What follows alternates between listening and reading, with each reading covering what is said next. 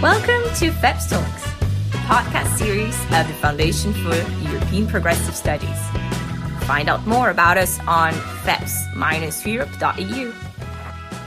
Hello, everyone, and welcome to episode 65 of FEPS Talks, the podcast series of the Foundation for European Progressive Studies in Brussels. My name is Vassilis Ntousas. I'm the Senior International Relations Policy Advisor at FEPS. And for this episode, I'm particularly delighted to welcome Professor Bo Rothstein, who holds the August Röhss Chair in Political Science at the University of Gothenburg.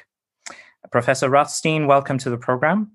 Thank you we all thought uh, very happy to have you on today's episode because you've written extensively on the issues of good government and governance, institutions, corruption. So we thought it interesting to focus this episode on the recent tragic events on Capitol Hill in the United States, but also on the mark they leave on American democracy. We all hoped for a more boring start to 2021. But of course, the unprecedented uh, nature of some of these events, at least in living memory, uh, quickly put these hopes uh, to a rest. Now, let me start with that simple question. I'm sure you followed the events of last week. So, how close to the precipice did we really get? How grave of a threat uh, to American democracy do you think last week's events on Capitol Hill uh, were? And I'm asking this because there have been some commentators, political commentators, who have tried to downplay their importance, the importance of what happened, uh, the importance of uh, what was allowed to happen. Uh, so, what's your take on this? I think it's important to see the events as sort of the escalation of what has been going on for a long time, actually, already during the election campaign in 2016. And in political science, um, there is a legendary scholar, he's no longer with us, Juan Linz, who studied democratic breakdowns during the 1930s and 1950s. And what is interesting and what has received a lot of attention is that Linz actually came up with three tests what you should be looking for or be careful with in politics if you wanted to preserve democracy. One was if there was political leaders who did not take a very clear stand against political violence. The other was if there were political leaders who did not respect the rule of law and the democratic rights of their opponents. And the third one was if there were political leaders who did not clearly say that they would respect an election result even if they lost. And here you can see Trump and his followers, the Make America Great movement clearly for a long time have been breaking these three rules again and again and again. And uh, we were not, of course, close to a coup d'etat in the United States, but it's very clear that democracy in the United States has been eroding during these four years and that this continues. There is a huge still support within the grassroots of the Republican Party for what happened. And one should also bear in mind that the manipulation of the elections through gerrymandering, through uh, making it more difficult for minorities to vote, has been going on a long time from the Republican Party, both before Trump and it is likely to continue. So I don't think that the American democracy was on the verge of collapsing last week, but there, one should be very careful now and see there is a long-term erosion of democratic of the faith in democratic institutions among very broad segments of the American population. One should bear in mind that although Trump lost, he got more than 11 million more votes this time. And of course, I'm listening to you. I'm reminded of a famous quote by Olof Palme, the former Swedish prime minister, who said that the rights of democracy are not reserved for a select group within society, they're the rights of all the people. And certainly yes. that was not the predominant feeling across many swaths of the American population. So are you saying that we shouldn't have been surprised? So these images, these apocalyptic images, they might have not amounted to a coup d'etat, but it was still a mob attack against the U.S. Capitol, presumably one of the most, uh, one of the safest buildings in one of the safest countries, incited by the president himself. Well, we have a situation where 12 generals in the chief of staff found it necessary to write a public letter saying, We are standing by the American Constitution. I never thought I would experience such a thing. And of course, having an American president constantly lying about the election result, trying to persuade and to some extent force election officials to tamper with election results so that it would be in his favor. And standing on the streets of Washington inciting this violence, it's, it's unbelievable. It's an eternal stain on the American democracy. It will not go away. So, building on that, you're talking about a culmination, you know, the peak of a trend line, if we want, if we want to put it this way. So, this was a profoundly serious threat. And you certainly talked about the three tests uh, where the president, the outgoing president, but also his administration woefully failed in passing. But if we try to analyze this trend line, perhaps I'd be curious to hear your thoughts as to what you think were the two, three key factors that made this trend line steeper? You know, what specific trends and dynamics uh, were created or perhaps amplified or accelerated uh, by Trump that have amounted to this grave threat to American democracy that uh, we all painfully became aware of? I think there are two things. One is the media situation, where important social media companies and uh, also a number of important TV channels in the United States have been supporting the possibility of this president to come out with all those false accusations. We come to a situation where, how should I say, standard uh, important media have thought it necessary to actually silence the president in direct sending. And this is, of course, very special. I think media has uh, that they didn't close Twitter, Facebook, and so on, didn't close him much, much earlier. You cannot sort of impartiality doesn't mean that there is you should be standing in the middle between what is patently false and what is true it means that you should actually use your knowledge to say, is, can this go on? Is it impartial to sort of let him continue with this enormous amounts of uh, false accusation? Then I think there is another thing which is important. A large part of the American population feel that the social contract has been broken. So they feel that they are paying taxes, they are sort of playing by the rules, but they don't get anything back to them even if it's, uh, how should I say, um, uh, not in line with the facts, many working class and middle class Americans feel that they pay taxes, they play by the rule, but all the benefits go to various minority groups and special interests. And this is, of course, very dangerous if you if the social contract between citizens and the government falls apart. Already in January 2016, the head of Gallup in United States, he wrote a piece saying, we have some new figures here. Unprecedented number of Americans now think that the federal government is seriously corrupt. And of course, what they mean by this is that they don't get a fair deal from the government. They think that minority groups and special interests groups get undue favors. And I think this is also a problem for the left that has sort of left the idea of universal policies and more and more go for identity politics. This is very dangerous because identity politics can sort of transform into what people feel is very unfair deals for them because they don't belong to the right group.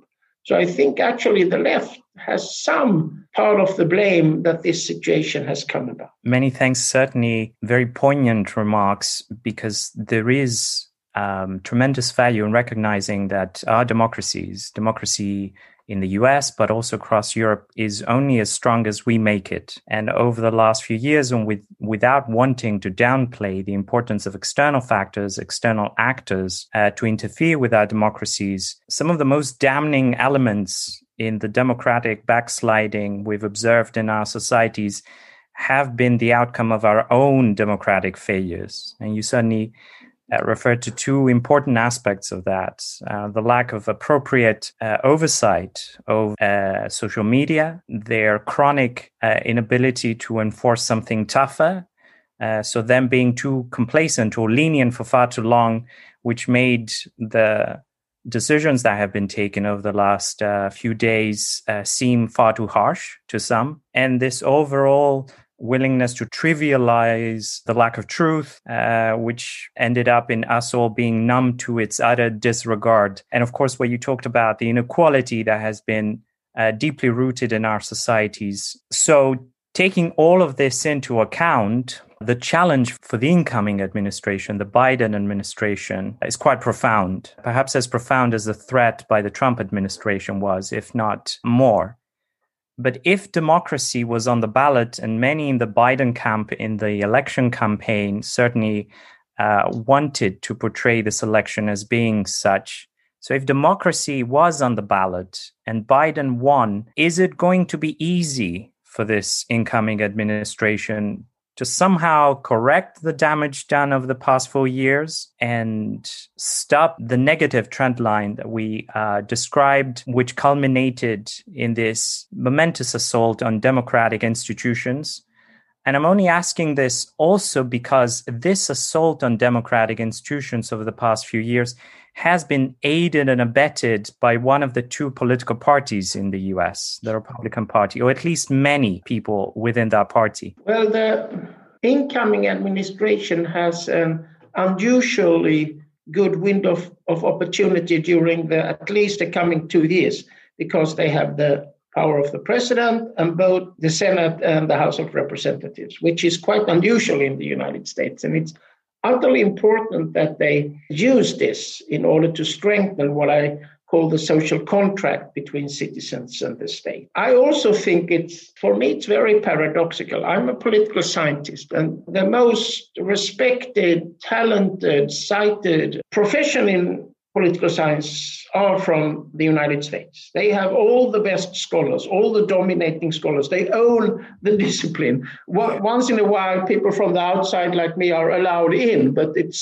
it's it's a tough branch. At the same time, we have this complete misunderstanding of what democracy is about among so many Americans. And I was for uh, three years a member of the uh, governing board of the American Political Science Association as the only European there. They wanted one European. And I tried to persuade my colleagues there that we had to start a discussion what is the political science profession doing? And it's not only political science, it's the same in, in many other disciplines. That is so dominating, but we still see this complete misunderstanding of what democracy can be about in such large parts of the American electorate. So, one thing I think is very important in the United States that they take a very close look at what is happening at their high schools when young people are taught what democracy is about. And one very important thing in democracy is, of course, that you cannot only see it as a interest struggle. You have also to understand that it's a public good or a common good. And the most important thing is, of course, that you respect to lose, that you do not sort of uh, tamper with the election results, that the impartiality of the election, free and fair elections, is the root of a democracy, and that the losing side has to accept that they lose. They cannot do what's happening now in the United States. So if I had a say in the United States, I would take a close look at what goes on in the teaching of civics in, in their high schools, because there must be something fundamentally wrong about what they are doing. I agree. I think an inward look on both sides of the Atlantic, uh, as far as uh, I'm concerned, is direly needed.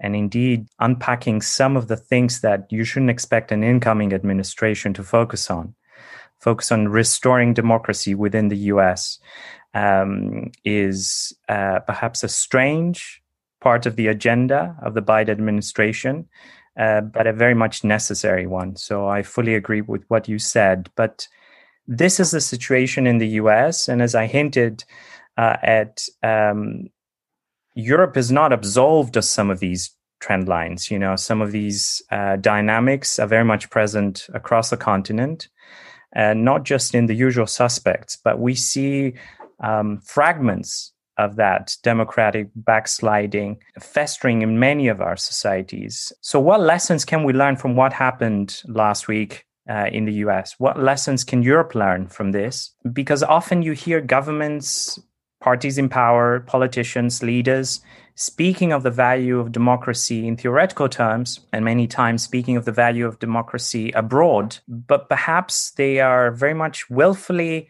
negligent of the severe problems of democracy within our own societies? Yeah, I think there is an opportunity now in Europe because there are, of course, very many bad things with the pandemic. But one thing that has happened is suddenly there is no lack of money. It seems like the government can spend and spend and spend in this situation. And there where are all the monetarist economists now. I don't hear them anything. And I think one thing that we should do away with is this austerity politics and the move from universal social insurance system, universal uh, public policies from to more means tested and needs tested and things like that. We have to preserve the social contract between citizens and the state. And that is, of course, in my view, the central thing in democracy is actually not so much democratic elections. They are, of course, important, but that's the notion of impartiality, of sort of fairness in the institutions. What people react against and think of as corruption or malfeasance is various forms of favoritism. And favoritism comes very close to anything that smells means testing and needs testing because it's so difficult to do it in a way that people feel is in line with procedure fairness. So, not accepting this idea that we have to move away from uh, universal public policies, universal social insurance system, because we don't have money, cannot be true because suddenly we have all the money we need in the world uh, to counter what has happened after the pandemic. So, I mean, there are tons of very sad things, all the people who have died and be, become ill from the pandemic, but it can also change what is the responsibility of governments. And I mean, there is no one, I don't hear any economist saying, oh, the market will fix the pandemic. They are just gone. Suddenly, all the public choice, all the Chicago school economists, we don't hear them anymore. Everyone is looking at the state. Even the most right wing economists are, are, are looking to the state now. But it's important how this is done. And it's important that people understand that when people around the world, we can show this and, from our data, when they take a stand about if they're perceived that their government is legitimate, yes, democratic rights are important. Yes, what they get from the system is important. But both these are far less important than what we call quality of government. That is the mm-hmm. rule of law, control of corruption, and general fairness on the output side of the system. And, and so we, we have to be very careful when we change this into more means tested or needs tested, because that comes with a high price when we look at the social contract, because mm-hmm. that is a way of destroying a social contract. Lots right. of people turn away from governments now because they feel they don't get a fair treatment or a fair share. I see. Um, I completely agree. Acknowledging the tremendous tragedy the world over that the um, pandemic has caused, I think you're right in indicating or confirming that we have had a remarkable liberation of political action, free or relatively free from usual constraints such as deficit or inflation considerations, debt creation issues or concerns, trepidations about market impact. And you're right in making the link between the opportunity that the moment uh, presents and how we can use this opportunity to actually better the social contact that our citizens have with our states, uh, with our governments. I also very much uh, welcome this because it is a dosage of optimism and I'm glad you brought it into our conversation at a time where uh, many things uh, feel the exact opposite of an optimistic scenario unfolding. One last question, uh, and I think on an on even more informal level, I think given your expertise, given your experience, and also given the, the content of our discussion, I was wondering if you have a book to recommend to our listeners that you think sort of encapsulates best the essence of what we discussed uh, the problems, the challenges, but perhaps also the opportunities and the solutions. Yes, I would recommend a book by two American colleagues, uh, Steven Levitsky and Daniel Ziblatt. The book is titled How Democracies Die. And it's, uh, it's written for a general audience. It's not uh, sort of with this endless academic jargon. And they have a very, very important message. Uh, uh, they refer very clearly to this I mentioned uh, at the start of the interview, the, the lessons we should take from Juan Linz about the threats that we should be looking at when we try to preserve our democracies. How democracies dies, Levitsky and Ziblatt. Many thanks. Um, and I think this is a, a great way to wrap up our discussion. Unfortunately, our time is up. So I would like to thank you, Professor uh, Rothstein, for your time and your insights. Um, many thanks indeed. Thank you. This was FEPS Talks, the podcast series of the Foundation for European Progressive Studies in Brussels. You can find the series on all podcast platforms, and please make sure you subscribe. And as always, I will leave you with a quote. Uh, this particular quote concerns the element of truth that is so very necessary in restoring uh, the quality of our democracies. This is a quote that is rather mistakenly often attributed to Mark Twain, but I think in any case, it's very useful when thinking about how our democracy, our democracies can catch up with the demands of the moment. A lie can travel halfway through the world while the truth is putting on its shoes. Many thanks to all for listening. Have an excellent afternoon.